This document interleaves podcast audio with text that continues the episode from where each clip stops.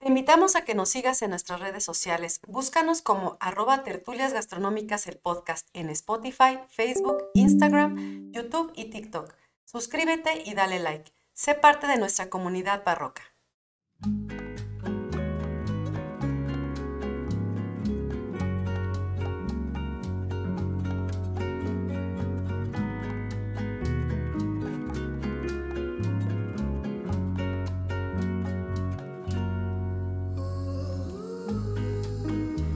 Hola a todos, bienvenidos a Tertulias Gastronómicas, un podcast donde platicamos de gastronomía, su entorno, significado, rituales, evolución y uno que otro chisme.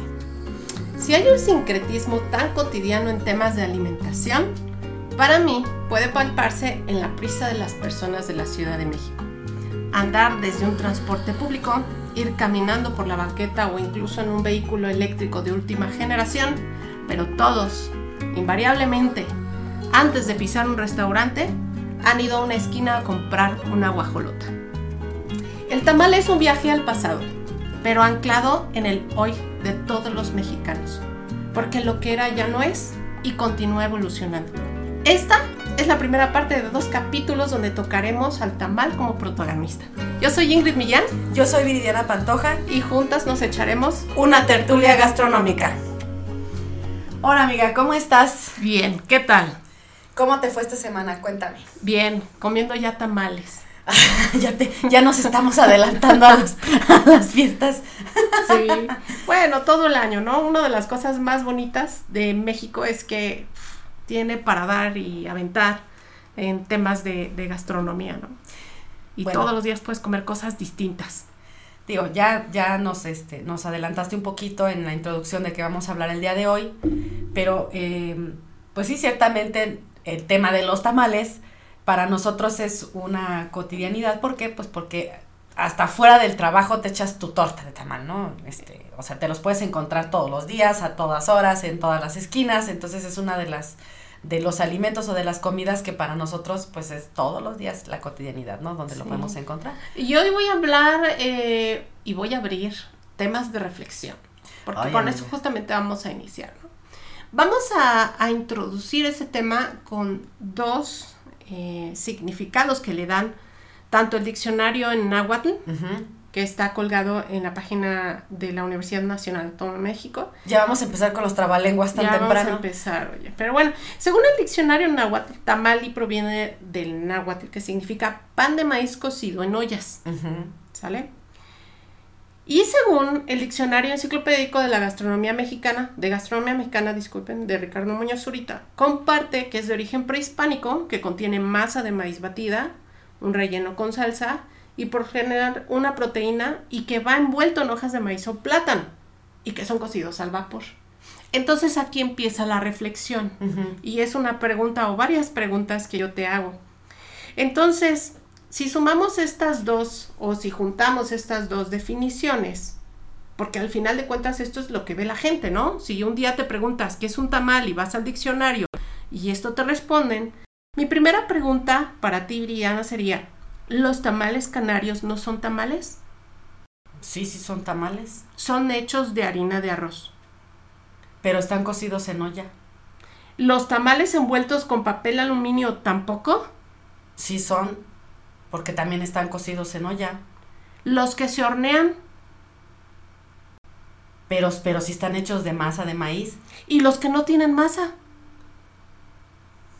También. ¿Qué pasa con las invenciones actuales? Bueno, pues es una evolución gastronómica, pero si tiene algo de los puntos que acabas de mencionar, pues sí se debe de considerar tamale. Pero si no. Tamale, tamal. Me quedé con lo del tamale. tamale. Tamale. Entonces, fíjate, ¿no? Lo que son las cosas. Oye, pero por ejemplo ahí es como cuando platicamos en el episodio del mole, que estábamos hablando, por ejemplo, de que el guacamole es un mole. Sí, porque se llama guacamole. Ajá. Y, o sea, independientemente de que... Que es una salsa. Que, exactamente. Entonces, los tamales deben de entrar también. El tamale debe de entrar también aquí. Aquí el tema es lo complejo y lo que vamos a ir tocando, ¿no? Como lo, lo comenté en la introducción, este tema da para mucho. Incluso podría ser para muchos capítulos más, ¿no? Pero lo vamos a resumir en dos. Y en este primer capítulo vamos a adentrarnos en lo que es la clasificación de los tamales directo. Para ir justamente descifrando lo que podría o no ser un tamal, ¿no? Según las definiciones. Porque según las definiciones que nos están comentando, debe llevar masa de maíz, va cocido al vapor, va envuelto en hojas de plátano o de maíz, ¿sí? Pero ¿qué pasa con aquellos que van envueltos de espinacas o el papel aluminio que hablábamos? Y hay, muchos. Eh, eh, ¿Qué pasa si no tiene masa de maíz? ¿Será tamal? Pero si va envuelto de, la hoja. Si no lo ocupo para, al vapor, entonces ya no está mal. Y entonces aquí nos vamos a dar cuenta que las definiciones son muy ambiguas. No, bueno, es que también debemos entender que...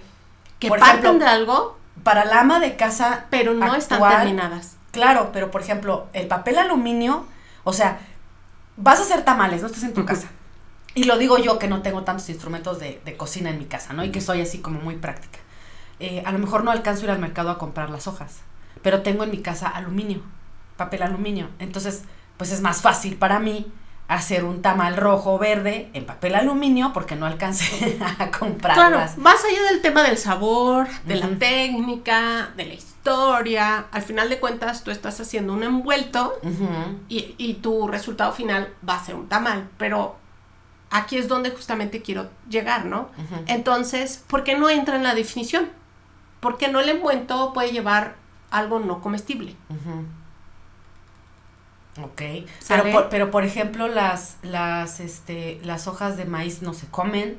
No, no se comen, pero hay otras hojas que sí se comen ah, y que sí. son el envuelto. Sí, claro. Y bueno, de eso justamente vamos a, vamos a hablar, ¿no? Entonces, para entrar ya a detalle, pues me gustaría darte un pequeño antecedente. No va a ser mucho, porque vamos a hablar de historia después, en el siguiente capítulo.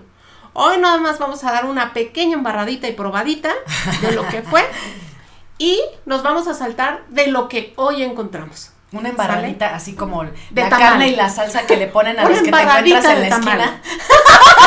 Me da cinco pesos de más de carne, no manches. De salsa, sí. Y bien, bueno, quiero decirte que los registros que deja Fray Bernardino de Sagún, que finalmente es un cronista, en el encuentro de las dos culturas cuando llega la conquista española, él nos habla de que en la mesa de los Huaytlatoanis había cierto tipo de alimentos. Él habla que alrededor de 300 platillos se le cocinaban a diario, que eran normalmente diferentes, ¿no? Habla de todo este protocolo del servicio, de cómo comía, en qué espacio comía, de que eran muy limpios, que se lavaban las manos, ¿no? Etcétera. Pero hay unas, hay una parte de esa crónica en donde él describe que este, había diferentes tipos de panes de maíz o de tamales que se colocaban en la mesa, dentro de esas 300 que había, ¿no?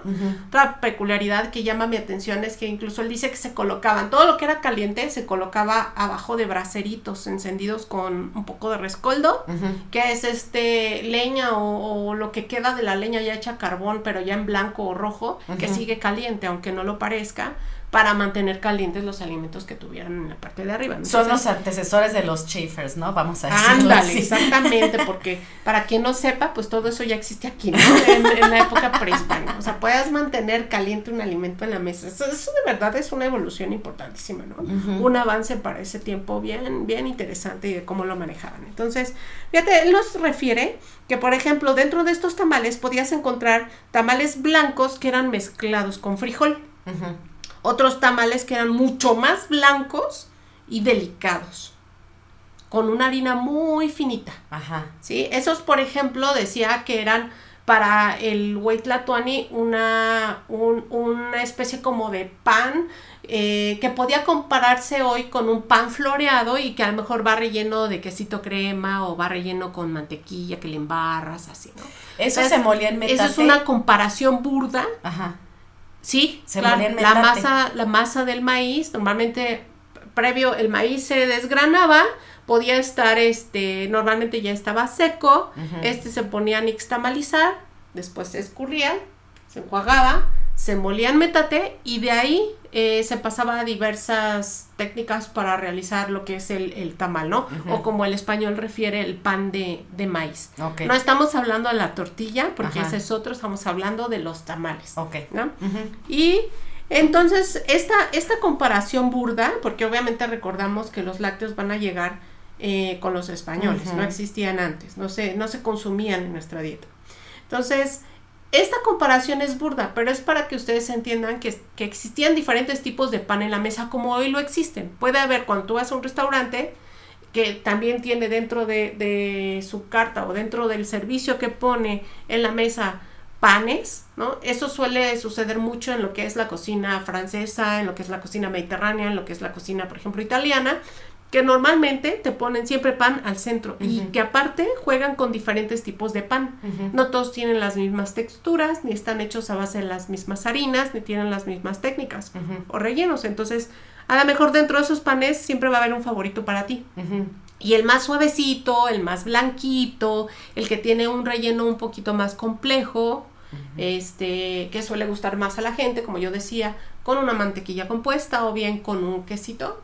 Entonces suele ser como el, el, el, pan, digamos que tiene la estrellita. Entonces, imaginen estos tamales blancos, muy blancos y muy delicados, con esa este, masa que incluso se podía eh, colar ¿no? con, con alguna tela especial para evitar todavía que quedara algún grumo y escoger muy bien el maíz para poderlo quitar el, el pellejito, ¿no? Que, que rodea. Había, por ejemplo, decía Sagún que había otros tamales blancos, pero que en cambio eran más duros, entonces no estaban vistos como los más finos desde su perspectiva. Y había otros que eran colorados y cuyo color tomaban después de que esa masa la ponían varios días al sol, un par de días al sol o cerca del fuego para que fuera cambiando el color y luego era mezclada con una masa nueva y esos se llamaban colorados. Teníamos también tamales que no son ni blancos ni colorados, sino todo lo contrario. Ah, el punto medio.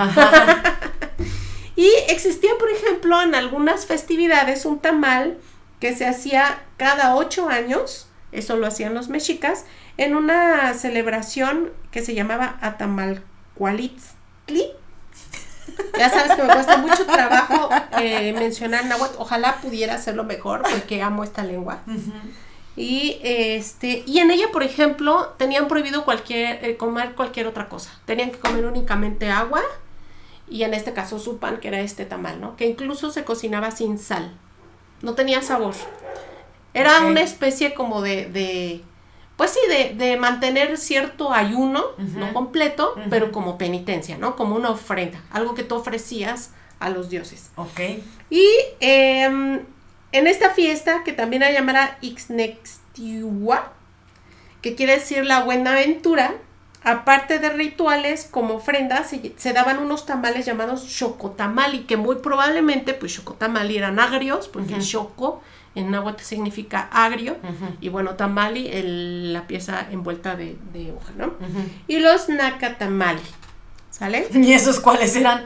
Recuerda que naka también significa carne. Entonces eran unos tamales que muy probablemente tenían carne de diferentes proteínas, podían partir de diferentes proteínas animales y llamados así. Y de los tamales mal cocidos, curiosamente comienzan ahí el tema de, de, de las supersticiones, ¿no? Y de todo lo que se dice en torno. Desde entonces, un tamal mal cocido y mal envuelto podía terminar en que en la olla en donde se cocían se pegaran en la pared porque se le salió un poco el, el, la mezcla, ¿no? Entonces, si se ofrecía en la mesa y alguien agarraba ese tamal que se salió y se pegó en la olla, se decía que si era hombre, nunca iba a tirar bien las flechas en la guerra. que su mujer incluso cuando se casara ese hombre iba a este a tener un mal parto.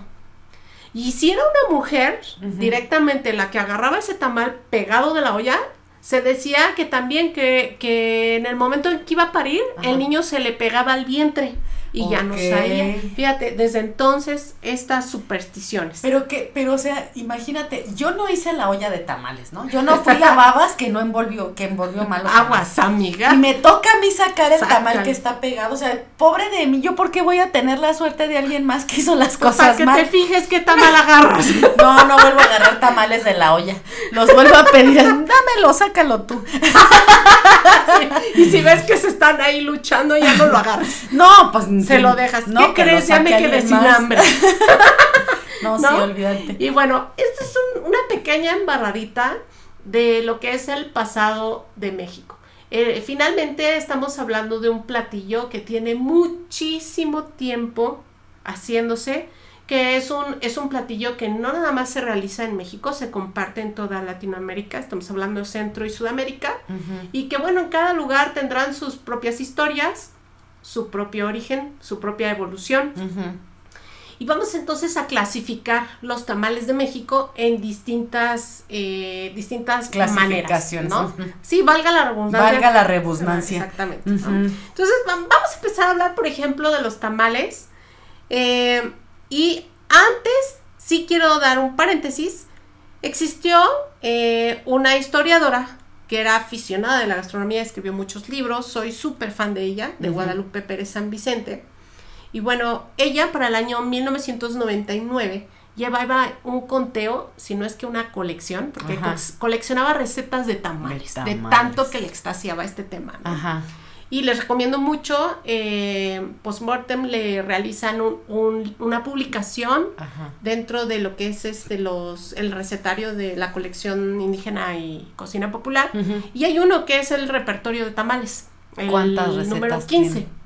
Y ahí tiene varias recetas escogidas de toda esa colección que tenía. Estamos hablando que ella contó alrededor de 370 tamales algunos sí dice ahí, algunos de Centro y Sudamérica, pero eran los menos. Entonces considera que por lo menos 350, ¿sale? 330 son la colección enorme que ella tenía de recetas que iba justamente estudiando y revisando en distintas partes de México.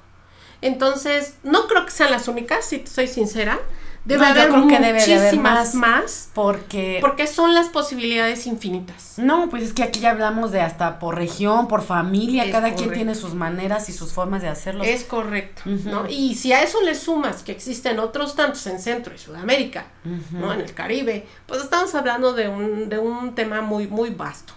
Por eso nos vamos a centrar exclusivamente en, en, México. Y bueno, vamos a comenzar con esta clasificación, por ejemplo, por los rellenos. Tú puedes decir que un tamal puede clasificarse por los distintos rellenos o no que tiene, ¿no? Y dentro de estos rellenos, pues los más este conocidos. conocidos son aquellos que tienen proteína animal. Y los más, más conocidos son los que tienen, por ejemplo, cerdo, res, pollo, pollo, ¿no? Incluso guajolote. Fíjate, Son los menos, pero sí los hay. Ok. ¿No?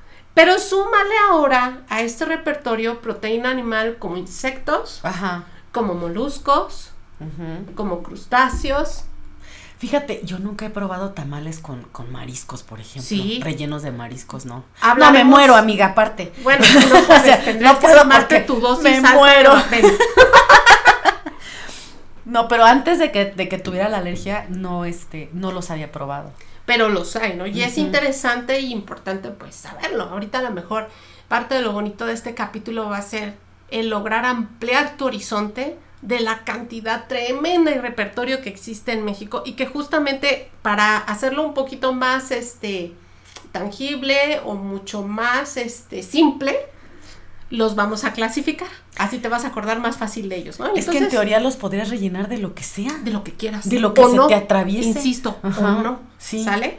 Porque también no solamente la, proteína animal puede no llevarla, pueden ser vegetales. Sí, pues eh, los típicos de, de quesito pueden ser de rajas, por ejemplo. Pueden ser, por ejemplo, ahí tú nombraste ya una proteína animal que no necesariamente es la carne del animal, es el queso, ¿no? O puede ser huevo. Hay tamales que llevan huevo. De huevo con chorizo, ¿no? no, hay tamales, por ejemplo, en los cuales se, hace huevo duro, como el brazo de reina en Yucatán, y con eso se rellenan. O se hacen una especie de omelets, ¿no? Y este, y así, hay distintas preparaciones. Entonces, con huevo también puede ser, pero insectos como los chapulines, como las hormigas, Como ya animales exóticos que no, no los vemos, sobre todo en lugares que son eh, urbanos, ciudades, pues es para ti difícil entender que pueden existir también tamales de iguana, por ejemplo, o, ta- o tamales de, de pescado, porque no estás, a lo mejor en, en la ciudad en donde vives no está la costa cerca, pero los, ex- pero los hay, ¿no? Sí existen. Y también puedes dentro de esa clasificación de los rellenos entender que, este, aparte que pueden tener vegetales, proteína animal o no, ¿no? Vegetal o no. También las salsas y los moles son importantes. Porque el tamal puede traer salsa o puede tener moles o pipianes o adobos diversos que van junto normalmente con, con esa carne que está, Ujú. no esa proteína animal que están aportando. También puede tener frijoles. Habíamos hablado ahorita en, en las crónicas de Fray Bernardino Sagún que, que hablaba de uno de ellos, ¿no? Y estos frijoles incluso los puedes dividir entre frijoles que recién estás sacando de las vainas de la cosecha, que son los frijoles tiernitos, que se llaman, y que puedes encontrar dentro de una variedad enorme de tamales, que son deliciosos y no das crédito del sabor que puede aportar ese frijol así, en verde. Y frijoles guisados, que Claro. también o pueden estar molidos, pueden llevar manteca, pueden llevar otros elementos todavía para hacerlos más complejos y rellenar con eso ese tamal.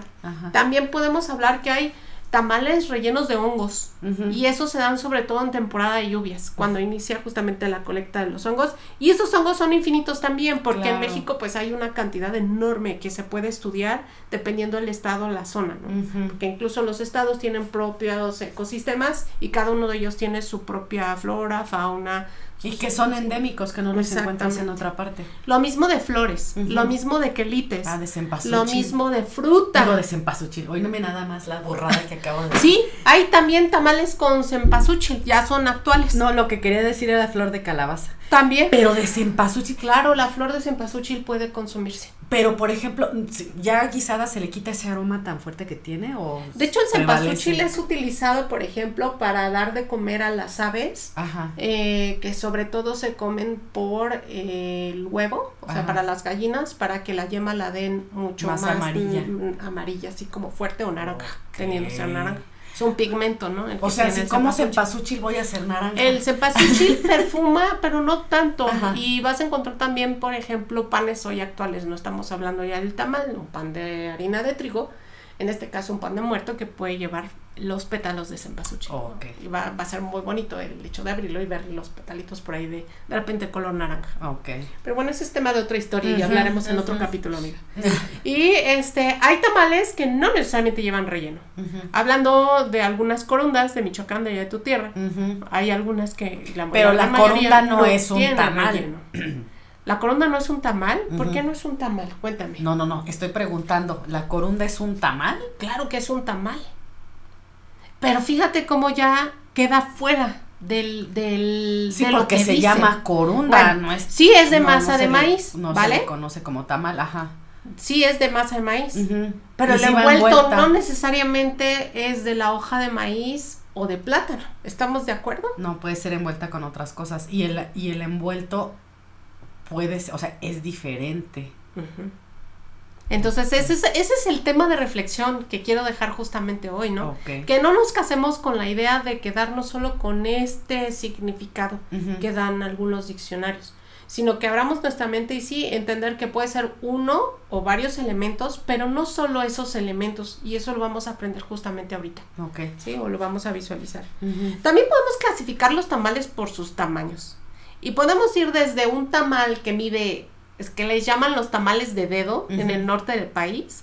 Estos tamales de dedo miden más o menos lo que son los dedos, ¿no? O sea, lo que mide tu ancho de dedo, uno o dos dedos, estamos hablando de máximo dos centímetros de ancho, por lo que mide el largo de, de tus dedos, el dedo, O digamos. sea, son de postre o qué onda. No, bueno, sí.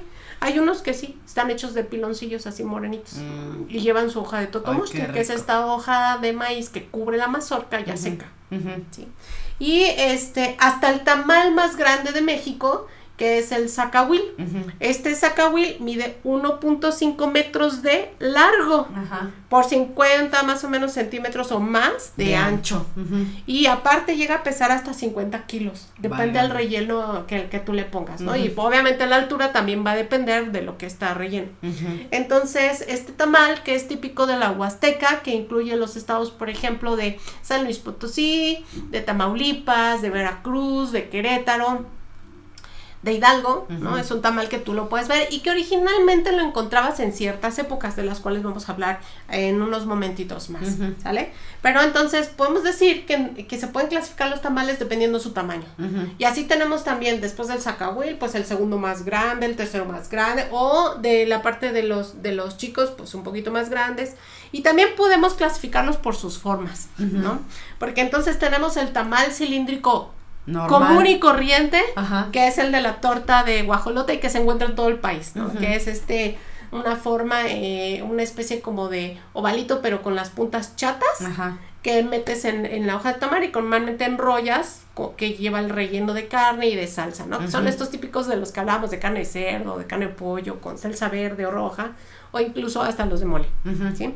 Y este tenemos también los de rectángulo, que estos suelen ser los, los de tipo oaxaqueño, que llevan hoja de plátano o algunas otras hojas que vamos a hablar a continuación.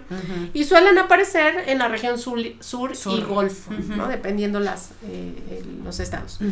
También tenemos eh, unos tamales que aspiran a ser más que rectángulos cuadrados y cuadrados grandes.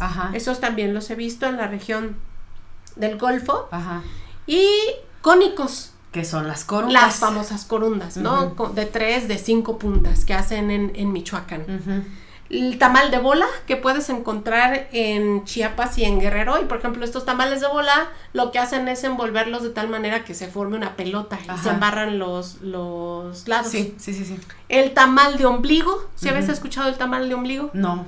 Cuando lo estás envolviendo, estos son normalmente rellenos de frijol, se hacen en Tlaxcala. Ah, y lo que haces es envuelves eh, un lado, pero lo presionas hacia adentro para que se haga el ombligo. Y entonces cuando lo sacas de la olla y los retiras este, y los abres, tienen un hoyo en el centro, pero eso hace que, que los frijolitos que normalmente suelen ser muy aguados, ¿no? Se sigan viendo eh, mm. con líquido al interior, pero sí quedan huecos en, esa, en ese espacio y por eso se llaman de ombligo. Y ahí te van los de nalga. Ah, el tamal de nalga, ¿no? que también son de Tlaxcala. Y es, aquí agarran la hoja de totomostle, agarran hojas grandes, ¿sale? Y lo que hacen es abarcar un espacio grande, pero ocupando la forma de la hoja. Entonces, tú los pones a coser, pero digamos que esa forma cóncava que tienen, la utilizan para que cuando salga tú agarras el tamal, lo abres, no le tiras la hoja, porque eso te va a servir como de plato. Ah. Y adentro el tamalito es muy delgado y queda como una vasijita. Ajá, y ahí le puedes poner algo. Ajá. Y entonces como si tú la ves, si tú la ves así de lado, pues parece una nalga, amiga.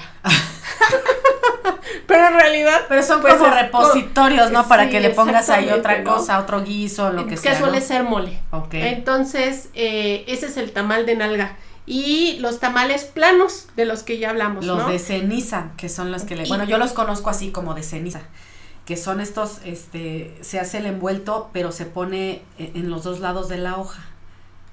Y entonces ya nada más lo que haces es cubrirla y ya se hacen al vapor y cuando lo sacas sale este una especie como de ajá y salen así delgaditos y, planitos así, ¿no? Súper como de papel, un ah. poquito más grueso. Un poquito más grueso exactamente, sí, sí, sí bueno, papel cartoncillo, para no errarle. Sí. ¿Sale? No papel bond. Y este, sí, y esos planos hay de muchas formas, ¿no? Porque incluso el mismo tamal de, en forma de nalga, pues estamos hablando que es también un tamal plano.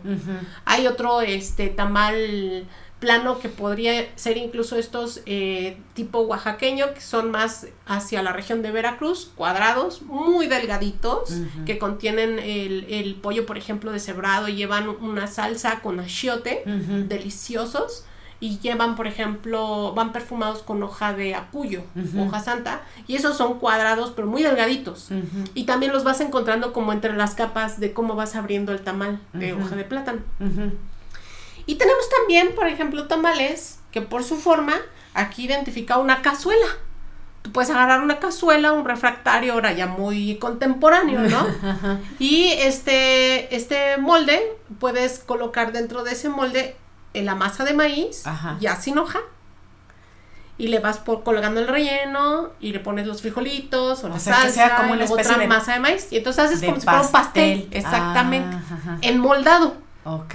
que originalmente es con cazuela con una cazuela de barro. mm, sale y este va horneado no va al vapor. no va al vapor. Entonces fíjate cómo ya aquí estamos empezando a, chocar con las, las definiciones tradicionales. Sí sí sí. Sale pero no por eso dejan de ser un tamal.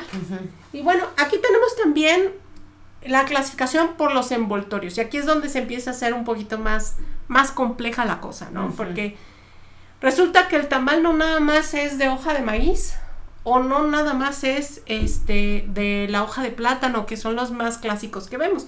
Y bueno, sí, es, es, muy, muy fácil imaginar que la mayor parte de los tamales en México que tú comes, es bien fácil así en imaginar el colectivo, lo que ves es la hoja de totomostle.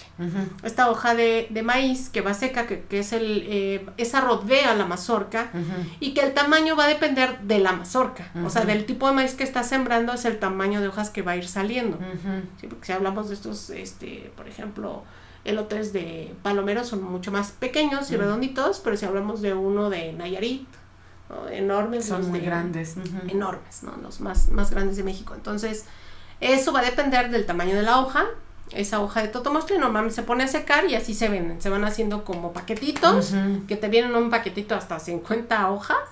Y, bien este, baratos. Y ya tú los hidratas y los vas rellenando. Ese es como el tamal más típico de México universal en sus rellenos, ¿no? De lo que ya hablábamos, pero que normalmente suelen ocupar esta hoja, pero no son los únicos. Mientras más te vas adentrando al clima tropical, hacia las selvas, por ejemplo, hacia donde hay más humedad, vas a encontrar una riqueza impresionante en el tema de la flora y de los de las hojas de los árboles o de las hojas de plantas que puedes ocupar justamente para poder envolver el tamal. Unas comestibles y otras no comestibles, de hecho así las divido a su vez, ¿no? Hablamos de estos envoltorios que pueden ser comestibles y de estos envoltorios comestibles tenemos por ejemplo la chaya. La chaya, que es de la familia, es una familia de plantas. No voy a entrar en temas biológicos así como muy este, Dame el nombre específico de la planta. Lo traigo, ¿eh? Lo traigo, porque sí tengo, me gusta a mí registrar tanto los nombres científicos como la familia de donde vienen para ir identificando las familias o grupos de plantas que pueden utilizarse. Mm, ¿Sale? Eh, pero vamos a hablar mejor de los tamaños y de dónde se encuentran. Y entonces la chaya la puedes encontrar justamente desde Tabasco, Chiapas y todo lo que es la península de Yucatán. La chaya es nativa de América, específicamente de esta región y de una parte de Centroamérica. Y fue domesticada por los antiguos mayas, o sea, ya se comía desde con los mayas. Es una hoja que llega a medir hasta 20 centímetros de largo y cuando la domestican, pierde estos pelitos urticantes que la, la, que está en estado salvaje tiene, que es una manera de defenderse. Entonces, si tú no sabes cómo ocupar la chaya y ocupas una planta silvestre, es muy probable que si, si los pelitos te tocan o se te, o te pican, pues, te empiezan a sacar urticaria, por eso se llaman pelitos urticantes. Pero es muy común encontrar en, los, en las jardineras de la gente en Yucatán. Ajá eh, o en, por ejemplo, en esta región de, Tabasco o Campeche, que en las jardineras, en las macetas tengan chaya. Y ahí crece como enredadera con, mientras más tierra tenga y más espacio, más grande se va a dar la hoja, ¿no? Puedes encontrar 10 a 20 centímetros. Entonces, la chaya tiene un sabor particular y con chaya van a utilizarla para hacer tamales y otros platillos, porque no es lo único, ¿no? Hasta bebidas, hacen agua de chaya. Agua de chaya. Entonces, este, la chaya es un envoltorio. Y entonces cuando tú ves un tamal envuelto con chaya, en automático estás ubicando la región de México. ¿sí? En donde se consume. Otra hoja también muy particular y que crece solo en ciertos ecosistemas de México es la hoja santa. Y muy perfumada, ¿no? Esta hoja que tiene en forma de corazón enorme que puede a mí me encanta porque tengo hasta una foto con, con una, una hoja que algún día me llegó haciendo justamente. Ah, ya sé cuál es, la que está enorme, enorme. Que sí, o sea, que mide lo de mi cara o más grande, ¿no? Es una hoja enorme que llega a medir hasta 25 centímetros de largo. También se le conoce en otras regiones como acuyo, momo, mumu, Tlanepa, tlanepaquelite, hojas de Santa María, por ejemplo, en Chiapas se conoce así. Y aquí podemos encontrarla en Chiapas, Oaxaca, Tabasco, Veracruz. Y finalmente es, es este de México, ¿no? Es un, también una, una, planta nativa de México, orgullosamente mexicana, y con la que hacemos muchas cosas, este, no, pues se lo puedes poner a casi todo. Además, sí hay que tener cuidado con esta hoja porque es muy aromática. Sí. Aprender que a lo mejor no todo lo vas a ocupar, o sí, depende del tamaño de la hoja y depende el relleno y depende la masa y depende a lo, que quieras llegar, para no por perfumar en exceso ese tamal, ¿sí? No todos están acostumbrados a comerla, entonces sí puede ser incluso hasta un golpe así de, que te den así, casi, casi... Como, como, el, como los, ¿cómo se llaman los, las, estas hojas cuando fuimos a Puebla? Que como las, el pápalo, que las odio. Como el pápalo, Como el pápalo que lite. Súper perfumada. Sí, no, mira, nada más me acuerdo Ay, amiga, vas a ver. No, no, no, me paso, paso, no me gusta, no me gusta el sabor ni el aroma. Pero bueno, cada quien Pero es, por ejemplo, ese es un quelite que podría utilizarse dentro del relleno, más no como envoltorio de los tamales, porque es un, una hojita muy, chiquita. No, aparte el, aroma, es, muy fuerte, exactamente. Pero estas sí pueden utilizarse como parte del envoltorio o el envoltorio completo. Y así ya es muy común en época, eh, desde, desde la introducción de, lo, de los españoles aquí en América, que llegará la selga y la espinaca, pues ya también es común encontrar tamales que van envueltos de hojas de espinaca y de acelgas. Acelgas. Yo con, bueno, las corundas. La chaya recuerda ese sabor. Ajá. ¿Sí? Y como tú decías, también las hay envoltorios que no son comestibles. ¿Sí? Y entonces dentro de estas de estos envoltorios no comestibles, pero que sí de alguna manera aportan cierto aroma a la preparación o apoyan a a que, quede una forma o una textura dentro de ese tamal, está por ejemplo la hoja de chachalaca. ¿La conoces, amiga? No. La hoja de chachalaca la puedes encontrar en Veracruz. Son hojas ovaladas y ligeramente así como si fueran un rombo. ¿Sale? Ligeramente. Son hojitas, vamos a empezar de las hojas de las más chiquitas a las más grandotas, ¿vale? Desde 4 hasta 20 centímetros de largo. Con eso puedes envolver los tamales y vas a encontrar allá en Veracruz. Ajá. La hoja de carrizo, que por supuesto la conoces. Y por supuesto la has trabajado porque has hecho corundas. Sí, claro. ¿Sale? Este, esta hoja de carrizo pertenece a la familia de las gramíneas. También fue una planta introducida por la colonia. ¿sí? Es de origen mediterráneo es alargada, tiene una forma como si fuera una espada, ¿no? Porque hay hasta niños que juegan con eso. Sí, sí, sí, sí. Y este, el largo de la hoja puede llegar hasta 50 centímetros de largo. La hoja de carrizo se utiliza especialmente en Michoacán para hacer las corundas, especialmente cuando no encuentras la hoja de la milpa verde, con las que también se pueden hacer. Con las que se hacen los uchepos también. También. Bueno, uchepos los que conozco son de hoja de milpa verde, la que rodea la mazorca. Sí, porque de hecho cuando estamos sacando precisamente la mazorca para molerla, para poder hacer los, los uchepos. Recuperas las hojas. Las hojas se recuperan, se lavan este y con eso se vuelve el mismo uchepo. Pero tú hablas de la hoja fresca. Sí, fresca. Que rodea la mazorca. Sí. Yo para hablar de, de la que la que sustituye al carrizo, o más bien el carrizo sustituye a esta cuando no la encuentras, es la hoja de la milpa. Ya. La de la planta de maíz, no la que rodea la mazorca, sino la que va en la caña. Ya, ya, ya. ¿Va? Ajá. Y entonces son, son parecidas. O sea, realmente cuando la ves ya por su función, sí son muy parecidas. Sí. Son hojas que parecen espadas, son largas casi miden lo mismo de, de ancho, unos 6, 7 o hasta 10 centímetros. No, que ya pensando sí la he trabajado, ¿eh? También, para las corundas.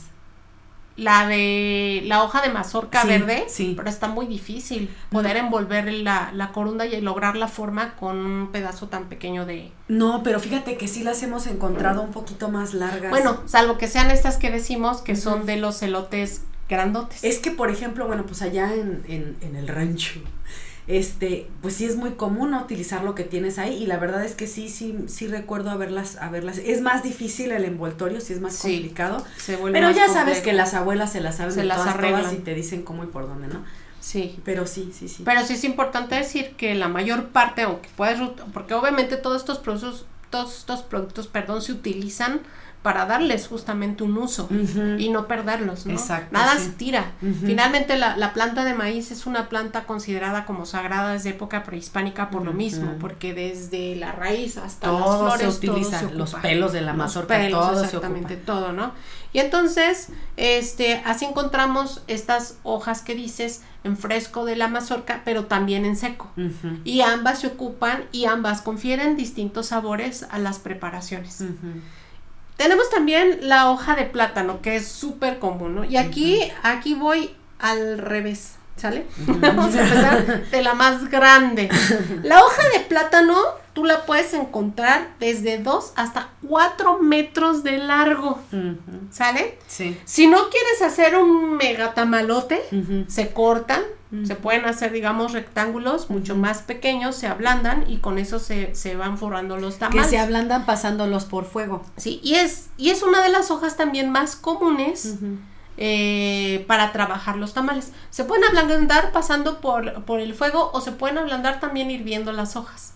Yo nunca había hecho eso. Siempre lo, bueno, cuando me tocó hacer tamales oaxaqueños es así. Está la, la lumbre del fuego. Es lo más común. pasón Sí. y rapidito se ponen Se abrillantan y- ajá. Ay, sí, bien padre. Cambian su color, Exacto, huele, ¿no? Delicioso. Huele sí. como a plátano macho el ambiente, es una cosa bien deliciosa Sí. o a plátano. Y ya vas y sí. consigues crema y ahí te haces ya. Y ya empiezas a comer desde antes de hacer los tamales. Y entonces, eh, después de la hoja de plátano, tenemos la hoja de papatla. Esta la vas a encontrar en Oaxaca, Veracruz, Tabasco y Puebla. Tradicionalmente es una hoja que se parece muchísimo a la de plátano. De hecho, es pariente esta planta del Son plátano. primas, ajá. Sí. Y tienen hojas grandes, ovaladas. Llegan como máximo a dos metros. Entonces, si no, si no vas a ocupar, tú siendo una persona, ¿no? yo imagino estando ya, ya en la selva y viviendo en Veracruz, si yo no voy a ocupar toda la hoja de plátano y voy a desperdiciar, Mejor. pues otra. mejor ocupo la de papatla, Ok. ¿no? Si tengo acceso a ambas. Tengo también la hoja de tanay. La hoja de tanay pertenece también a la misma familia de los de la planta de los plátanos y son también hojas que llegan a medir máximo dos metros de largo. Estas también las puedes encontrar en Veracruz, Puebla, en Tabasco y en Chiapas. Siempre más en zona selvática, Sí. ¿no? Porque requiere, estas plantas requieren justamente Mucha humedad, agua. ¿no? Humedad, exactamente, y agua. Para hacer crecer, bueno, sobre todo la de plátano y los frutos. Luego tenemos la hoja de to. La hoja de to viene justamente del maya. Maya eh, se decía to y significa envoltura. Ya desde ahí te Mm, están diciendo ahí. que desde entonces se ocupan justamente para envolver y suelen ser para los tamales. Es una hoja que crece sobre todo en Tabasco y llega también hasta dos metros de altura. El, el- De largo dirás, ¿no? de largo, perdona. Sí. Y tenemos la hoja de berijao. Ajá. Suena se escucha. Mm, Suena No, muy pero se escucha como asiática. Sí. Y bueno, esta hoja de berijao es, pertenece Ah, a ya otra familia. Demasiado Son hojas grandes también Ajá. y elípticas, similares a las del plátano. Las vamos a encontrar en Veracruz y Tabasco y llegan a medir hasta 1, 1.10 metros de largo, ¿no? Es todavía más pequeñita de las que acabamos de hablar. También tenemos la hoja de bexo, que las encuentras en, principalmente en Veracruz y en Oaxaca. Y es una hoja que parece como envainada, así como si fuera una espadita, de un metro máximo de largo. ¿sí? Y la hoja de chilalaga, Ok. que es oval, tiene hasta medio metro de largo, es también similar a la del plátano. Y tenemos la hoja de moste. La hoja de moste es ovalada, tiene una punta en la parte inferior y máximo llega a medir 10 centímetros de largo. Entonces aquí necesitarías como dos hojitas o una y hacer tamales un poco más pequeñitos, individuales, para servirlos si los quieres de manera individual, ¿no? Y serían, esta la encuentras, por ejemplo, desde Tamaulipas, bajando a Veracruz, bajando a Tabasco, lo que es Yucatán y Campeche, y también del otro lado hacia Tlaxcala, Oaxaca y Puebla. En toda esta región que es húmeda, insisto, ¿no? Y bueno, no comestibles, pues podemos hablar incluso ya de temas eh, como el aluminio que yo decía, que sí es importante decirlo, no me voy a detener mucho, pero finalmente es un envoltorio contemporáneo, que sirve para, para envolver. Eh, hablando de sus ojos, usos correctos o no correctos, finalmente es algo práctico que han encontrado sobre todo las mujeres en México para poder hacerlo cuando no, cuando no tienes acceso a otros, a otros hojas, ¿no? De hecho, yo hasta he visto, este, en, en, es que no sé cómo se llama, pero es plástico, ahí ponen el, la masa, el relleno, lo cierran y los pasan por agua hirviendo, por ejemplo. Sí, Ana, he, he, he visto, escuchado también muchas cosas eh, desde que ponen el plástico hasta para cocinar, ¿no? Pero ahí sí, sí te puedo decir, el aluminio tiene sus issues también en temas químicos. Eh, no es bueno que esté pegado al alimento el, el, aluminio, porque puede reaccionar dependiendo si es básico o ácido el alimento. Y el hecho de reaccionar, pues arroja partículas que tú te comes. Y en el caso del plástico, pues te se diga, peor. Entonces, no, no es aconsejable. Lo mejor sería justamente utilizar estas cubiertas naturales. Claro. Que nos da la propia naturaleza y que ya sabemos que aparte van a conferir un sabor espectacular dentro de lo que son las masas. También podríamos clasificar a los tamales como de sabores. ¿no? Y podríamos poner una línea de lo que son los dulces y los salados. Y los salados. incluso hay quien dice que hay mixtos, porque combina ambas cosas dentro del mismo tamal, ya sobre todo tamales más contemporáneos. Sí, claro. Y eh, dentro de los salados hay una infinidad de norte a sur, en el centro, en la costa, todo ya hablamos un poquito más, ¿no? De, todos estos sabores que pueden tener. Pero de los dulces nos falta adentrarnos un poquito más, porque no salimos del típico dulce de este rosa que vemos, ¿no? Que hasta el color así como que dices, ay, mm, sí, está así que tiene no es muy natural.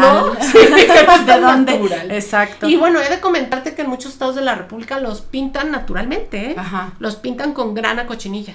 No, sí, pero el rosa que vemos ahorita es Sí, mayor parte de los del altiplano sí es sintético, es un colorante el que se le echa. Entonces, eh, desde ese tamal dulce hasta el tomal, por ejemplo, chapaneco, que se llama de manjar, que lleva ese barro lleno de una especie de natilla que se llama manjar, por eso su nombre, iba envuelto con hojas de plátano, pero la masa se hidrata con una infusión de anís. Entonces ya te está diciendo que es un tamal completamente tirándole a lo dulce. Sí, claro. Ajá. En la Ciudad de México este dulce de pasitas, pero también encuentras los de piña o los de pinole en toda la República Mexicana. Me fascinan, me y en Sonora, por ejemplo, una de sus especialidades es el frijol dulce. En vez de cocinar el frijol con sal, lo cocinan con, piloncillo o azúcar y especias y hacen una, una pastita con ellos y con eso hacen un tamal, el, el, tamal de frijol dulce. No, pero fíjate, el frijol que... que es un ingrediente que es, extraordinario. Sí, porque lo salado y, salado y dulce es correcto. Tiene un sabor exquisito. De hecho, en, la cultura mexicana tenemos muchos, no solamente el frijol, ¿no? O sea, hablamos de la misma masa. Sí, la ¿Cómo tú puedes convertir la masa en algo neutro, en algo para acompañar como pan, en algo que va a convertirse en tu plato fuerte o en una entrada o tu desayuno o que va a ser parte de, de otras preparaciones? Sí, es increíble la versatilidad que puedes tener con este. Pues es, es con, la neutralidad precisamente. ¿no? Lo mismo pasa con el huevo universalmente. Exacto. Y otros ingredientes justamente. Y entonces ya nos vamos a adentrar también a los tamales regionales que decías. Sí. Claro, ¿no? Podemos dividir a los tamales dependiendo la región o el estado o la ciudad o localidad o incluso la familia que los produzca, porque cada quien tiene sus propias recetas, ¿no? Vamos a iniciar, por ejemplo, con los de Michoacán de tu tierra. Y bueno, aquí tenemos desde el tamal canario que comparte con Oaxaca, con Querétaro, con otros lugares, especialmente sitios que fueron eh, coloniales, en donde había conventos, hasta el Luchepo, ¿sí? Y entonces Michoacán tiene un repertorio amplísimo de tamales que pues se tendrá a tocar también en alguna otra ocasión, porque tan solo Michoacán hay muchas cosas que decir de Michoacán, ¿no? Claro. Pero este hablando de un tamal canario, aquí es donde nuevamente rompo con esa pregunta inicial de, de, si es considerado no. la definición, ¿no? Porque el tamal canario no lleva manteca, lleva mantequilla. El tamal canario lleva harina de arroz, no, lleva maíz. No lleva maíz, No, lleva parte pasitas, almendras, nueces, está embebido en coñac, ¿no? Bueno, le ponen un poquito de coñac a la, a la mezcla y también lleva crema pastelera. Sí, se sale completamente y entonces dices, ay, qué loco está Pero va envuelto. ¿no? Pero va envuelto, exactamente, ¿no? Entonces, ya es algo que te está dando un giro y que finalmente se presenta con la forma cilíndrica de un tamal con su hoja de totomostle. También, por ejemplo, los, los que son de zarzamora, ah, pero, pero son como, como gelatinosos, o sea, no... Porque llevan mucha fruta. Sí, pero no, no se siente, o sea, no es esta más esponjosa, que porque sí hay tamales de zarzamora que son esponjosos, que es la masa normal. Estos que te digo yo son como los temblorines. O sea, es un tamal, pero está como, o sea, la, consistencia es gelatinosa. Entonces dices, mm, ¿qué es esto, no?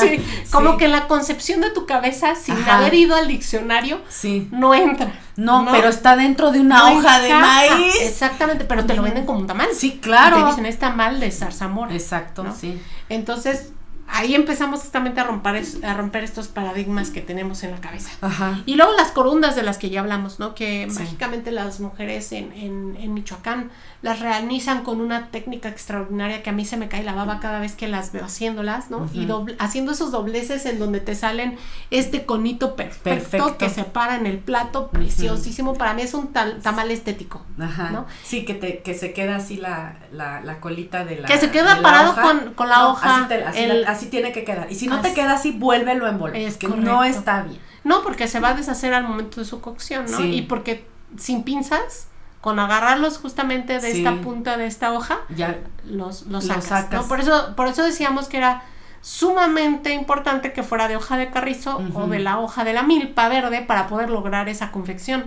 Incluso estas corundas que tienen más puntas, las de No, y es todo un ritual hacerlas, ¿eh? Sí. O sea, de verdad lo es desde, desde que la masa tiene que este quedarse en el, en el, en el vaso con agua, que tiene que flotar porque si no, no está lista.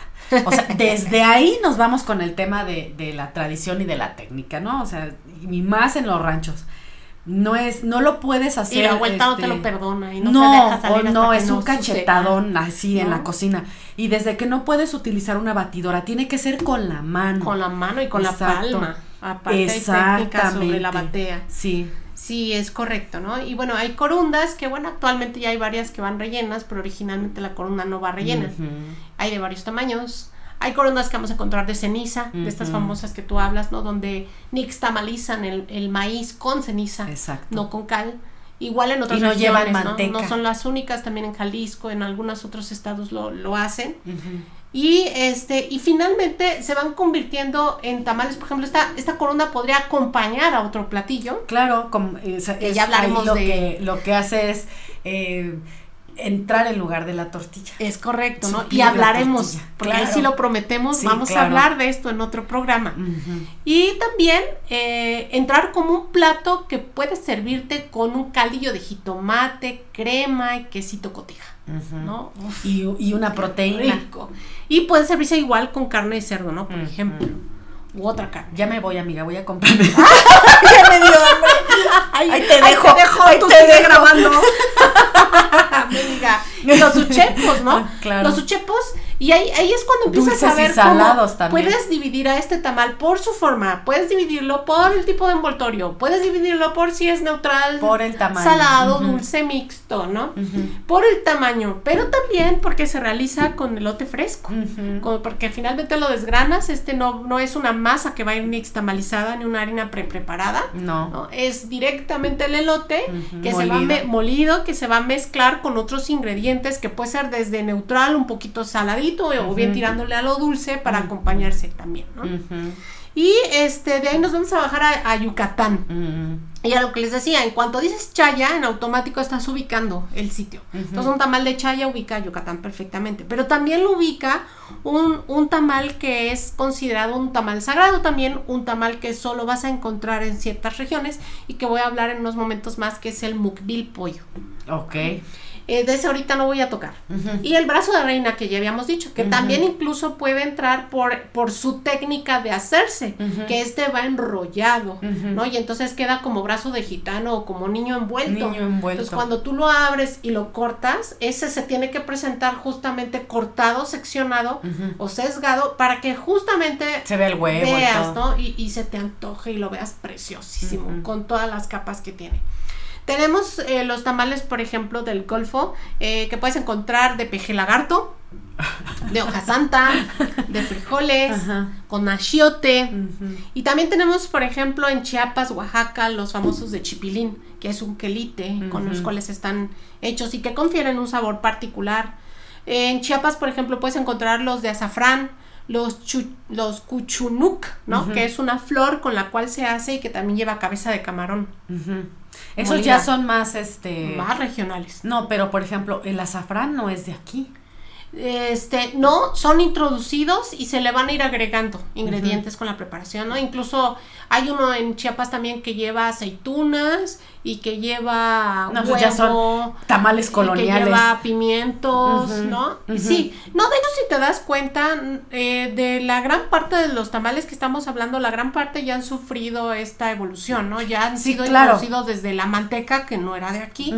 La manteca finalmente la traen los españoles con los cerditos y de ahí ya la introducimos y hicimos cosas maravillosas. sin embargo, se me hace más raro todavía el hecho de, o sea, el azafrán pues, y las aceitunas. El mismo tamal que decimos canario es una cosa que dices, para mucha gente podría ser una aberración incluso, ¿no? Porque ¿cómo llamar un tamal algo que no lleva masa de maíz, algo que no lleva un relleno típico? Pero, pero si te pones a pensar es, ¿por qué no? ¿No? Y el relleno típico que es cerdo o pollo, tampoco eran mexicanos. No, tampoco. Bueno, vaya, ni siquiera existía la palabra México en ese entonces. Claro. Entonces, este, sí, todo ha sufrido de cambios. Por eso yo, yo introduje este, este capítulo como, es un viaje al pasado, pero viviendo en el hoy. O sea, al final de cuentas te recuerda algo que fue, pero que continúe evolucionando y que a diario encuentras recetas nuevas y que a diario te pueden sorprender de verdad.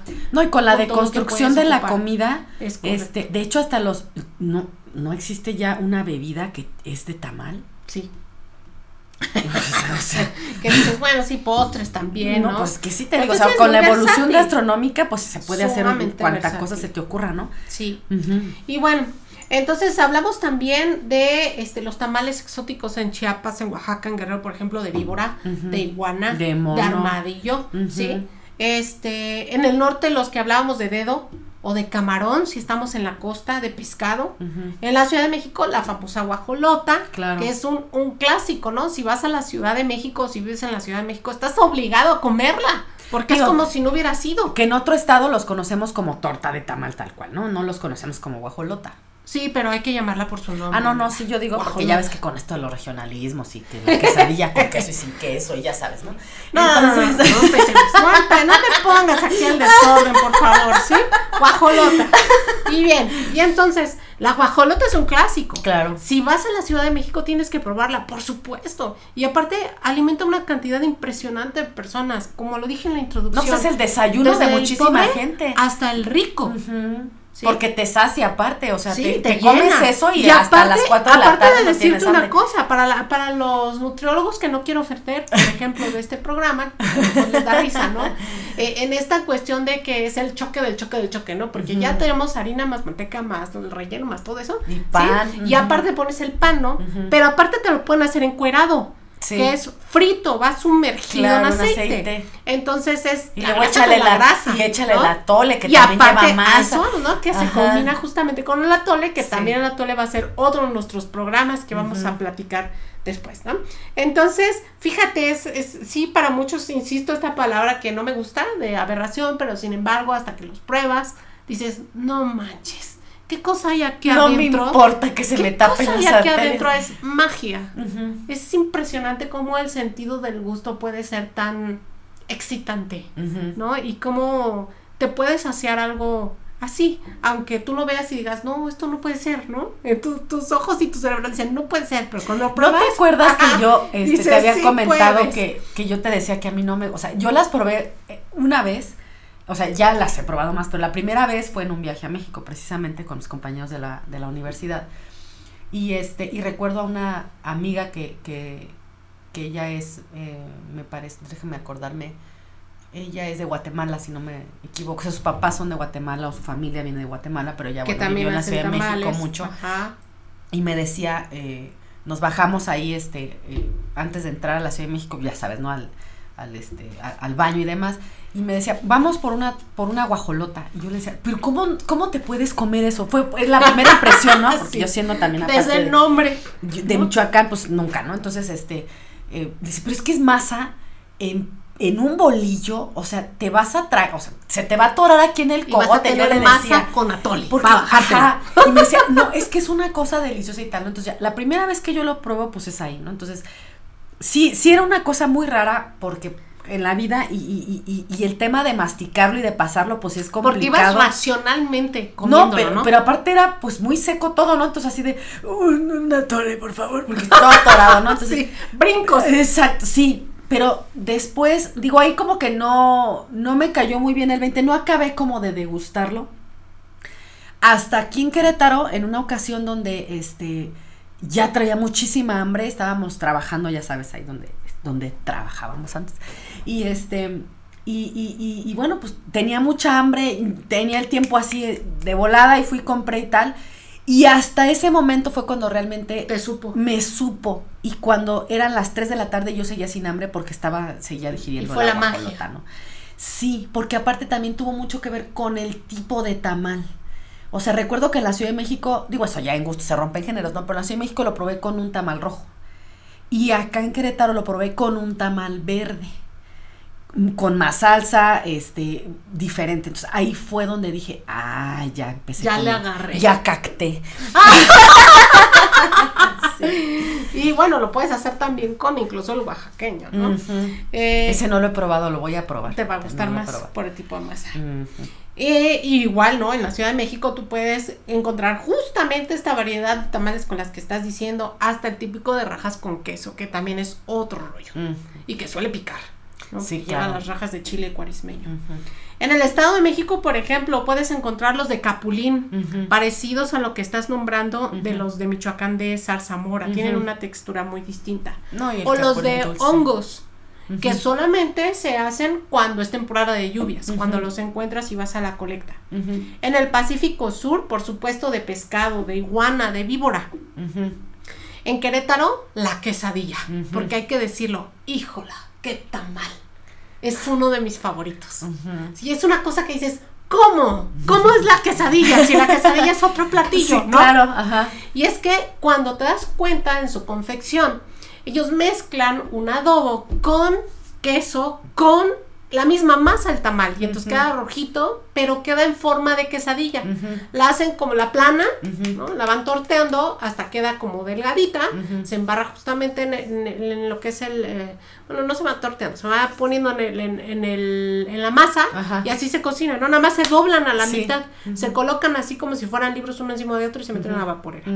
Y este, y su sabor es espectacular. Tan sencillo, pero tan ricos. Bueno, todo lo que tenga queso. y luego si te vas a Sinaloa, por ejemplo, pues Sinaloa, en, para mí, si dice Sinaloa, veo jitomates y veo camarones. Yo veo otras cosas, pero bueno. Ah. y entonces los camarones, y son camaronzotes. Sí, los camarones de Sinaloa. Y entonces tú puedes encontrar una, una variedad impresionante de recetas que tienen tamales de camarones. Unos especialmente que se llaman barbones. Los tamales barbones llevan el camarón completo con todo y cabeza y con todo y las barbas es que, se salen del el sabor que le da la cabeza de, de, de camarón a la masa. Y entonces por eso se llaman barbones. En Hidalgo, por supuesto, el tamal de la flor de garambullo, al comal. Ese, por ejemplo, no va al vapor, va al comal. Y en Guanajuato el de fresa, por supuesto. O sea, si tú volteas a ver, creo que te decía, volteas a Yucatán, chaya, volteas a Veracruz, el achiote y la, el lacuyo, ¿no? Volteas a Chiapas y ves el chipilín, volteas a lo que es Guanajuato, ves la fresa, por supuesto. Y en Morelos, por ejemplo, ahí es de los poquitos estados, no digo que sea el único, San Luis Potosí también lo hace, en algunas regiones de la Huasteca, comen la flor de colorín. Y en Morelos se hace un tamal de colorín, que este allá llaman el tamal de Zompantli o Zompantle, ¿sale? Y este, estos se, hacen en salsa verde y con eso se rellena la, la masa. Los tamales oaxaqueños y los tamales de amarillo en Oaxaca también, ¿no? O en Aguasteca puedes encontrar un, un tamal con palmitos, hazme el favor, qué rico. Guisado con chile. También el tamal de Patlache, que es el segundo más grande de México. Tarda tres horas en cocinarse. Válgame, sí. Y un pollo entero adentro, ¿no? Puede caber. Ajá. Este se cocina al vapor en una olla. El bolín, que es el que le sigue en tamaño. Y el zacahuil, que es el más grande de México, más ya habíamos grande. dicho, ¿no? Ajá. Este, que puede caber desde un guajolote, un cerdo. Una persona. o varias. Sí, de eso hablaremos en unos momentos más. Y, o la mezcla de ellos. Y normalmente tarda de 10 a 12 horas en cocinarse. Dios mío. No, o sea, tendrías que hacerlo en la víspera, el día anterior, como lo haces con la barbacoa, preparas todo el día anterior. No, pero y tiene hasta que el día ver, siguiente se tiene sirve. que ver con fiesta. O sea, Sí, obviamente que se junte la familia, que entre todos lo hagan, que estés ahí echando el chal y el, y el, y el alcohol. y Acabas todo de dar con la para- siguiente clasificación. Muy bien. Estás muy aplicada el día de hoy, amiga. Y bueno, para hablar del último tamal, que hablábamos también de esta cuestión de, de lo mixto en los sabores, ¿no? En la región de los Tuxtlas, en Veracruz, se hace un tamal que se llama el tamal de capita. Entonces haces tres capitas. Una capita lleva la masa de maíz con frijol, otra capita lleva masa de maíz con calabaza molida, que ya fue previamente cocida, y otra capita lleva una masa de maíz con piloncillo. Ok. Y entonces es una capita, otra capita, otra capita. Ajá. Luego lo doblas en cuatro y luego se envuelve y luego se pone a este. Ah, pero aquí lo importante es que se envuelva con hojas de canela. Entonces estamos hablando de un tamal aparte exótico, Sí. de un tamal que es regional, de un tamal que tiene diferentes este, sabores en la boca. Sí, porque Y es salado y aparte- dulce. Exactamente, y que aparte lleva hojas de canela. Ajá. No, pues aroma totalmente distinto. Y obviamente este, ay, este café aparte debe de comerse con café, no con atún. Este café. Este tamal Ah, se este debe tamal, de. Lo siento, lo siento, me emocioné. ya me vi. Se tiene que comer con café. Con, se, No con se atole. acompaña con café, no con atole. Y ahí es donde se crea la mezcla preciosa. ¿no? Se, se marida todo perfectamente. No, como el uchepo con leche. También se, se, se aconseja correcto. con lechita. Los que son dulces, claro. Y bueno, entonces nos vamos a la siguiente clasificación que ya dijiste, efectivamente el tamal puede ser por la fecha en la que se sirve. No todos los tamales se cocinan todo el año. De hecho, algunos solo se cocinaban en algún momento, pero han sido tan afamados, han tenido tanta fama y la gente los ha perseguido ya tanto que ya los puedes encontrar en gran parte del año y mucha gente de eso vive, ¿no? Es una fuente de ingresos que solían hacerse en algunas fechas, ahorita vamos a hablar de ellos. Por ejemplo, hay tamales que solo se comen en una boda o en un bautizo y así está el tamal de boda de Yucatán que es rectangular y que es grueso. Este se rellena con carne de gallina y cerdo y con un recado rojo. Hablaremos en su momento en la cocina de Yucatán que existen cierto tipo de condimentos que tienen como base ellos, que se llaman recados. Uno de ellos es de color rojo. Identifica a estos este, condimentos que tienen esos colores como chiles secos y achiote. Entonces, este recado rojo más el col, que el col es una masa de tamal con el caldo con el que fue hecha la, la proteína, más especias, más condimentos, más carne, más el mismo recado rojo, todo mezclado, eso se mezcla con el tamal Ajá. y entonces te da este al final este tamal que se sirve con epazote y jitomate y se envuelve en hojas de plátano y se cocina al vapor. Ok. ¿no? Y tenemos, por ejemplo, también el tamal o tamales que se sirven exclusivamente en las fiestas de Día de Muertos en México. Sí, Y estas fiestas de Día de Muertos tenemos, por ejemplo, el Zacahuil, eh, que específicamente se llama el- la celebración de Día de Muertos en las Huastecas, se llama Chantoló. Entonces, originalmente se hacían Bueno, yo estas lo conozco fechas, como chantolo. Chantol. Y este, yo lo he encontrado con el acento al, al final. Es que a veces se pone, Sí. bueno, yo lo he visto a veces Habrá sí, que a veces no. preguntarle a alguien de la Sí, alguien que nos sabe. Alguno de los que nos escucha que sepa este cuál es es la pronunciación correcta, por favor, o que nos, que nos o- comente. ¿Chantolo o chantolo? Chantolo, ajá, o como- Ajá, o rayo se diga. Para hacerlo correctamente, claro. claro. Y tenemos el Icayel.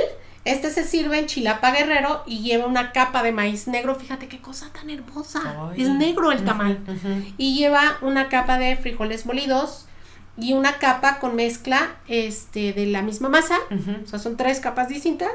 Y esta se acompaña con crema. Y solo en Día de Muertos, ¿no? en la ofrenda.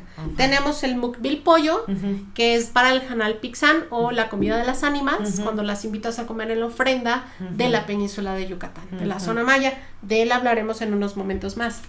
En Semana Santa también eh, existen tamales especiales. Y entonces tenemos, por ejemplo, los tamales de Judas en el Estado de México. Esos se hacen con... Van colgados. Dan una puñalada en la espalda. bueno, estos son dulces y llevan maíz crudo molido, agua, eh, que se prepara para esponjar masa. Esta, esta es una agua básica que se ocupa en muchos tamales de México, en donde se hacen como se hacían originalmente. Antes no existía el polvo para hornear. Lo que se ocupaba era una infusión de cáscaras de tomate, este tomatito verde. Que tomatillo o tomate verde. o mil tomate, como le llaman. Este, y eh, de tequesquite. Con eso se infusiona la masa y eso hace que se esponjen los tamales. Ay, Entonces, esa no me la sabía. Sí, eso lo puedes hacer todavía actualmente. Si tienes tequesquites y cáscaras de tomate, que por supuesto los puedes tener, es accesible para sobre todo la parte céntrica de México, el altiplano, el centro. Bueno, es más fácil ir a la tienda y comprarte un royal, ¿no? Sí, pero qué mejor manera. No, le va a dar otro sabor diferente y Más que el sabor, la, el cómo se esponja. Se mm. esponja bien bonito. Eh, estos llevan miel de piloncillo y manteca y eh, van rellenos de alberjón, de haba o de frijol con azúcar. Como en este caso, como se preparan los del norte, ¿no? Los de Sonora. También tenemos tamales para velorio. O sea, cuando hay un difunto es cuando se hace el tamal. Y luego estos han brincado hacia otras celebraciones, porque así hay uno que, por ejemplo, aquí en Querétaro brinco de velorio a lo que es este el chantolo o chantolo o, como chantolo, como se diga, ¿sí? Y este vamos a hablar del tamal de muerto, así se llama. Este tamal de muerto, para empezar, tiene un color de más azul. Ok. Que mucha gente identifica como si fuera el muerto. Sí, claro. Este normalmente lo encuentras en algunos poblados de la Sierra Gorda, en lo que es la Huasteca. Y antiguamente se hacía, dicen, ¿no? Ojo, aquí esto subrayo que es una leyenda. sí, sí, sí este, dicen que se hacía con el agua del último baño del muerto. O sea, es decir, cuando había un difunto, lo bañaban antes de vestirlo y de velarlo. Y el agua con que esa salía agua que salía ah, hacían tamales. Se hidrataba la masa. De, de, maíz azul, nix tamalizado. bueno, ya la cocción ya. Y se rellenaba con queso este, y con adobo de chile guajillo. O sea, es un tamal también muy bello. Es cada vez más raro encontrarlo y hoy lo encuentras en el, en el Día de Muertos. Entonces es de origen otomí, entiendo. No, los otomís están más hacia abajo. Pero dices que, es, Querétaro. Sí, es de Querétaro, pero hacia la Sierra Gorda. Ah, mm, ok. ¿Sale? Incluso se comparte esta tradición con Apaseo el Alto en Guanajuato. Es un ah, tamal que por la cercanía también puedes encontrar. Aunque las recetas cambian, ¿sale? Tanto los rellenos, unos son también dulces y cada familia hace cosas distintas. Pero bueno, es interesante saberlo, ¿no? Yo ya el tamal de muerto, esperemos que no se haga con agua de difunto, ¿sale? Lo colocan ya en las, en algunas ofrendas, desgraciadamente es una tradición que se está perdiendo. Sí, es, es raro, o sea, no lo había escuchado yo. Pues es una de las cosas de verdad que yo aplaudo, ¿no? Y que, eh, y que ojalá las personas que nos escuchen cada vez vayan amando más a nuestro país en todos sus rincones, porque a veces no identificamos que un lugar pueda ser tan rico. Sí identificamos la cocina de Oaxaca, sí identificamos la cocina de Puebla, la de Yucatán, la pero lo típico, la de, la de Michoacán. Y aún así algunas cosas, ¿no? Pero aún así se identifica. Sí, claro. ¿No? Identificas el, en el primer episodio que hablamos del mole poblano, o eh, identificas el mole negro en Oaxaca, o identificas, por ejemplo, estos tamales barbones de Sinaloa, o así. Pero cuando dices Querétaro, o cuando hablas de otras localidades como Guanajuato, Aguascalientes, así como que se y ahí comerán. Tlaxcala. ¿No? Tlaxcala. típica, ¿no? Y entonces no, te das la oportunidad o el tiempo de investigar o de viajar a esos lugares y darte cuenta que también tienen un repertorio muy amplio de muchos platillos y muchas tradiciones, ¿no? México es súper vasto, por eso digo de rincón a rincón. Y entonces Querétaro no es excepción. No. Tendremos nuestro programa también de los rincones de Querétaro para el tema de comida, ¿no? Entonces. ¿Qué diablos se come en Querétaro? ¿Qué diablos se come en Aparte de las gusta, enchiladas queretanas. Sí, Así yo creo que así le vamos a poner, ¿qué diablos se come en Querétaro? Bien, amiga, así se queda. Prometido.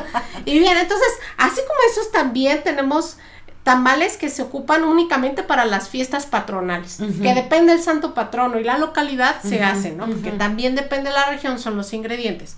Así tenemos el tamalón de acelgas, que es una especie de niño envuelto como este brazo de reina Con del que hablábamos al inicio, que va relleno de queso y de rajas.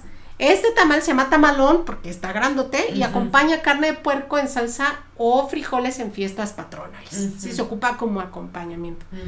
También tenemos los tamales de la Candelaria, pero de la Candelaria vamos a hablar en el siguiente programa, entonces no me voy a parar. Y por supuesto tamales especiales para Navidad Claro. y otras fiestas, ¿no? En Navidad, por ejemplo, en San Luis Potosí puedes encontrar el tamal de deshebrada que lleva este deshebrada de cerdo en salsa de chile colorado y Qué solo se hacen en. Navidad. Entonces, hasta ahí cerramos con algunos tamales regionales y ve ya qué vastedad estamos hablando. No, y nos faltaron un montón. Sí, no, no, pero es imposible en un programa hablar No, de no. todos. Tenemos también a los tamales su clasificación por su técnica. ¿no? Y entonces ya hemos hablado de algunas. Algunos tamales se cocinan al vapor, en una vaporera especial. Pero otros se cocinan como fritura, y hablamos de los encuerados. Sí. cuando los sumerges en fritura profunda. Otros asados al comal, ya también hablamos del de Hidalgo, el de las flores de garam- garambullo, ¿no? Garambullo, sí. Pero también tenemos tamales que se cocinan al rescoldo. Y el rescoldo es la ceniza que queda o los trozos de carbón ya en gris o blanco que tienen algunos puntitos rojos en, en la leña que se utilizó en el fogón para cocinar otras cosas. Y con eso cocinamos también otros, otros alimentos, ¿no? Está también este, este tamal de charales que se come en, en la región de, de, eh, Hidalgo, en la parte también de lo que es el Valle de Mezquitala y hacia arriba, hacia lo que es la Huasteca. Tenemos los tamales horneados, hablamos de estos tamales que tienen la forma de la cazuela, que van al horno, y también hablamos de tamales que se ponen en hornos especiales como el horno PIF. De ahí viene el mukbil pollo. Ya he dado varias connotaciones, Y la varios, cochinita varios pibil deriva de ahí también, ¿no? Exactamente, varios temas relacionados con este tamal que ya casi, ya casi llegamos. También por su técnica no nada más es el tema de la cocción, también puede ser por este por cómo va armado. Entonces, estos que son como brazos de gitano, niños envueltos, pues es una técnica especial. Tienes que hacer capas para poder darle esos, esas formas de espirales o, o de círculos concéntricos de diferentes tamaños dentro del tamal. Y por las técnicas también está el tamal colado, que previamente tienes que pasar por un tamiz o por incluso manta de cielo, la masa, para evitar que salga grumoso, que Ok. quede muy lícito y delicado. Y sea un tamal, pues eso, ¿no? Delicado el momento con leer. De esos podemos encontrar en varias partes de la República Mexicana, entre ellas en Guanajuato. Y bueno, para cerrar, me gustaría hablar, bueno, me faltan ahorita algunas cosas, ¿no? Muy importantes, ¿no? Son dos clasificaciones más. Una que son los tamales con historia. Muchos tamales tienen su propia historia de cómo se crearon y cómo han ido evolucionando. Uno de ellos, por supuesto, es el zacahuil, que ya decías, ¿no? Que es un, es un tamal que a fuerza tenemos que hablar de él sí o sí, porque es el tamal más grande de México. Y es un tamal que por fortuna pues es cada vez más este cotizado, más afamado y que más gente busca. Claro. Por, por lo mismo, ¿no? Incluso extranjeros. Bueno, el, el zacahuil viene del término chacahuil, que es del tenec huasteco, que significa tamal grande, enchilado y atoloso. Ok. Y es que cuando lo vas confeccionando, tú realizas una masa a la cual le agregas el chile guajillo y cocinas previamente. Si le vas a echar, por ejemplo, cerdo, lo cocinas antes y agregas el pollo en crudo, pero previamente estuvieron marinados también ya en, en- En en la ese salsa. caldillo. Retiras la carne, ese caldillo lo agregas a la masa y empiezas a mover, mover, mover, mover, mezclar hasta te queda justo como un atolillo, ¿no? Incluso Ajá. parece como engrudo Sí, en sí, sí. algunas en algunas partes. Y bueno, y este tamal tiene un pasado muy oscuro, muy sangriento. Oye, amiga, ya me espantaste. La verdad sí, pues su tamaño te dice algo, ¿no? que era lo que hablábamos justamente hace unos momentos. Bueno, pues cuenta la leyenda que en la época de Moctezuma existían enviados mensajeros que iban a cobrar tributo a diversas áreas, entre ellas pues esta zona. Pero el que iba a cobrar justamente esa zona abusaba de su poder y violaba doncellas vírgenes. Como los de Hacienda. Ay, no sé si hagan eso, pero no, No, creo. hicieron como los de Eh, Hacienda. agarran a todos. No, sí, sí. No, a amiga. parejo, no importa el sexo, la O como edad, los de Coppel. el domicilio, no importa, sí, te encuentran. Qué horror.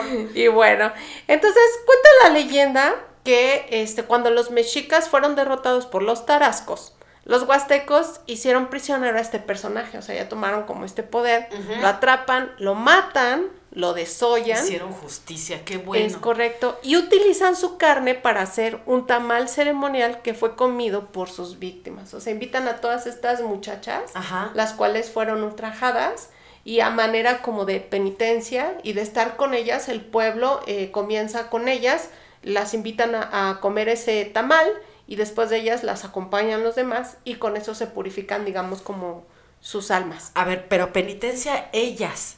Pues más que ellas es como, sí, como todo el pueblo, es como una manera de, de purificar, ¿no?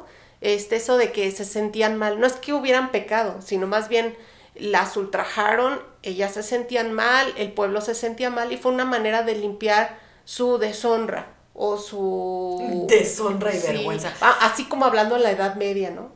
Yo, yo lo vería desde el punto de vista como de venganza, ¿no? Sí, Desde- también. Desde una manera, pero... También para ellas estar en paz, bueno, en teoría, ¿no? Eso Pues es una mira, manera como de... ¿Qué, qué asquito? Porque te vas a comer ese tipo.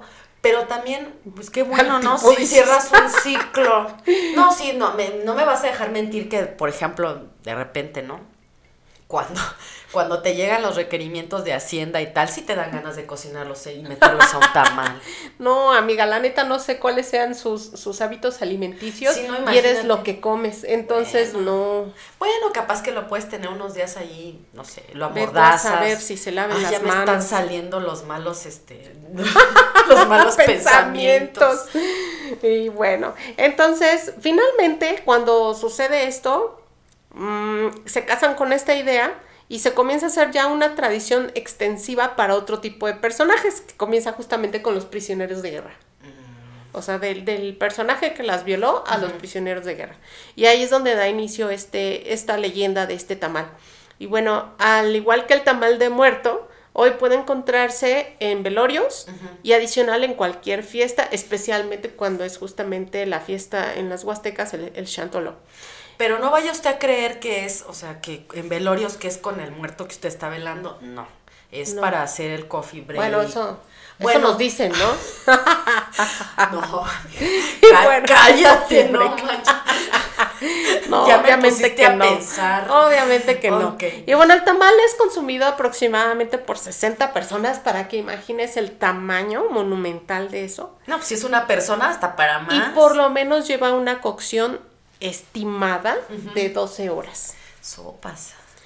Y bueno, así como el zacahuil, también vamos a hablar del mukbil pollo con esta clasificación de los tamales con historia. El mukbil pollo se come en el Hanal Pixán. Obviamente es una ofrenda a los muertos en Todos Santos. Hanal Pixán en maya significa comida de las almas.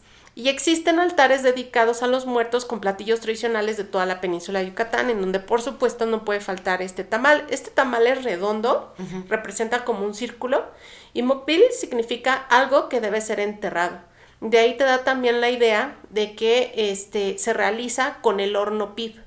Se realiza con masa, eh, lleva entre otros ingredientes jitomate, manteca, pimiento morrón, cebolla, epazote y frijol nuevo que ellos llaman espelón.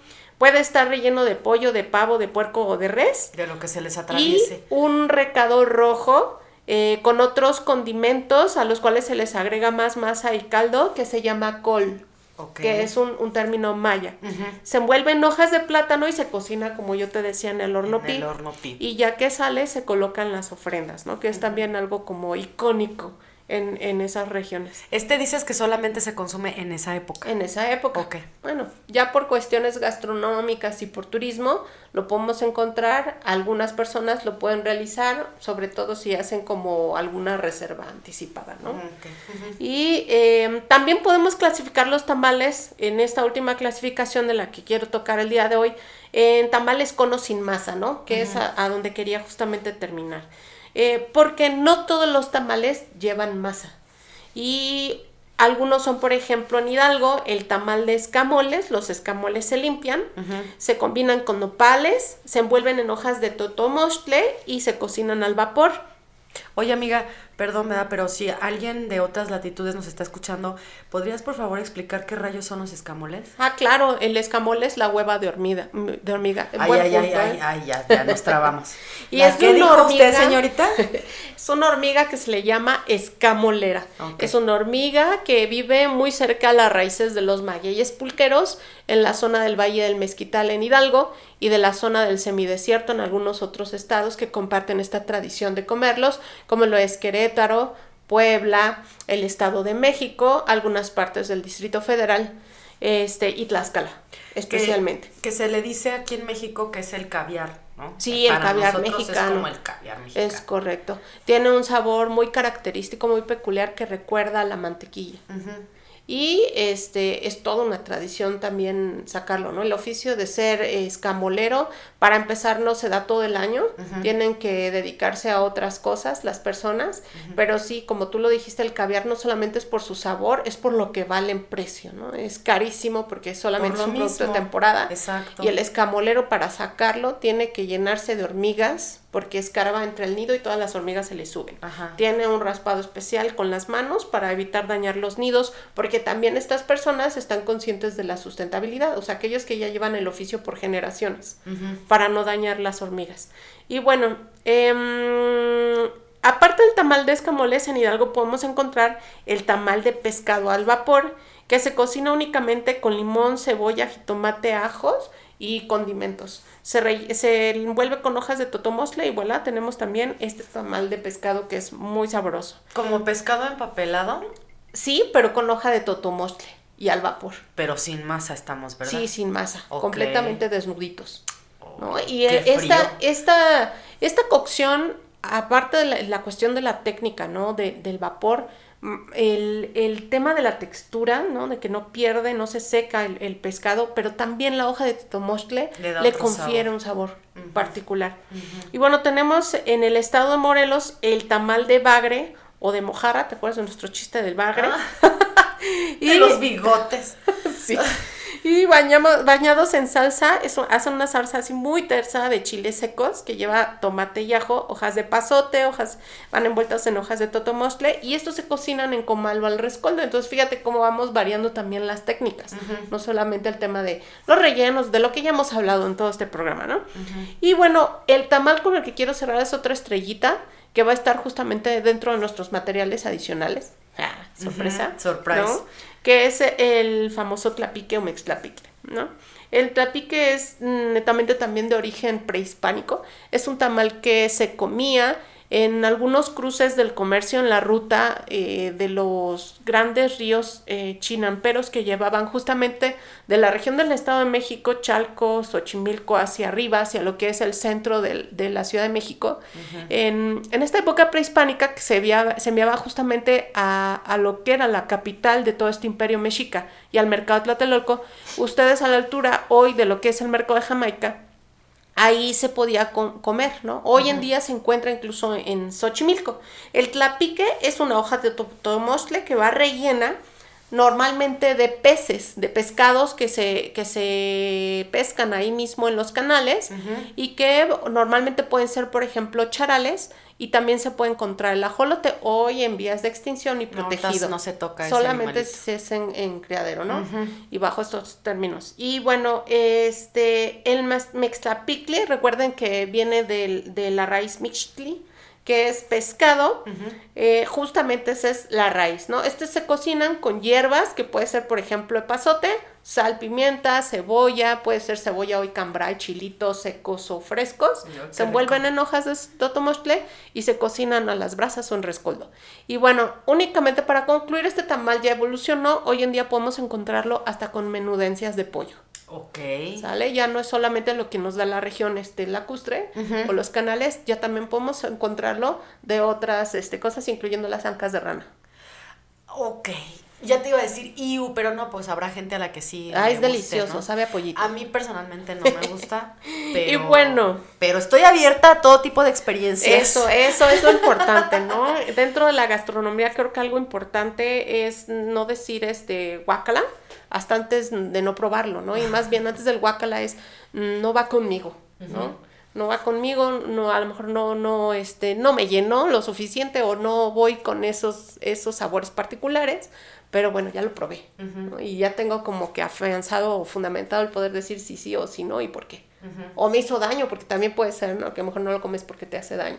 Pues ya habrá que probarlo y después te avisaré cómo Va, Vamos a hacerlo, vamos a hacerlo. Vamos a ir a las chinampas a hacer otro programa, ¿por qué no? Muy bien, muy bien. Y bueno, este, eso es todo por esta semana.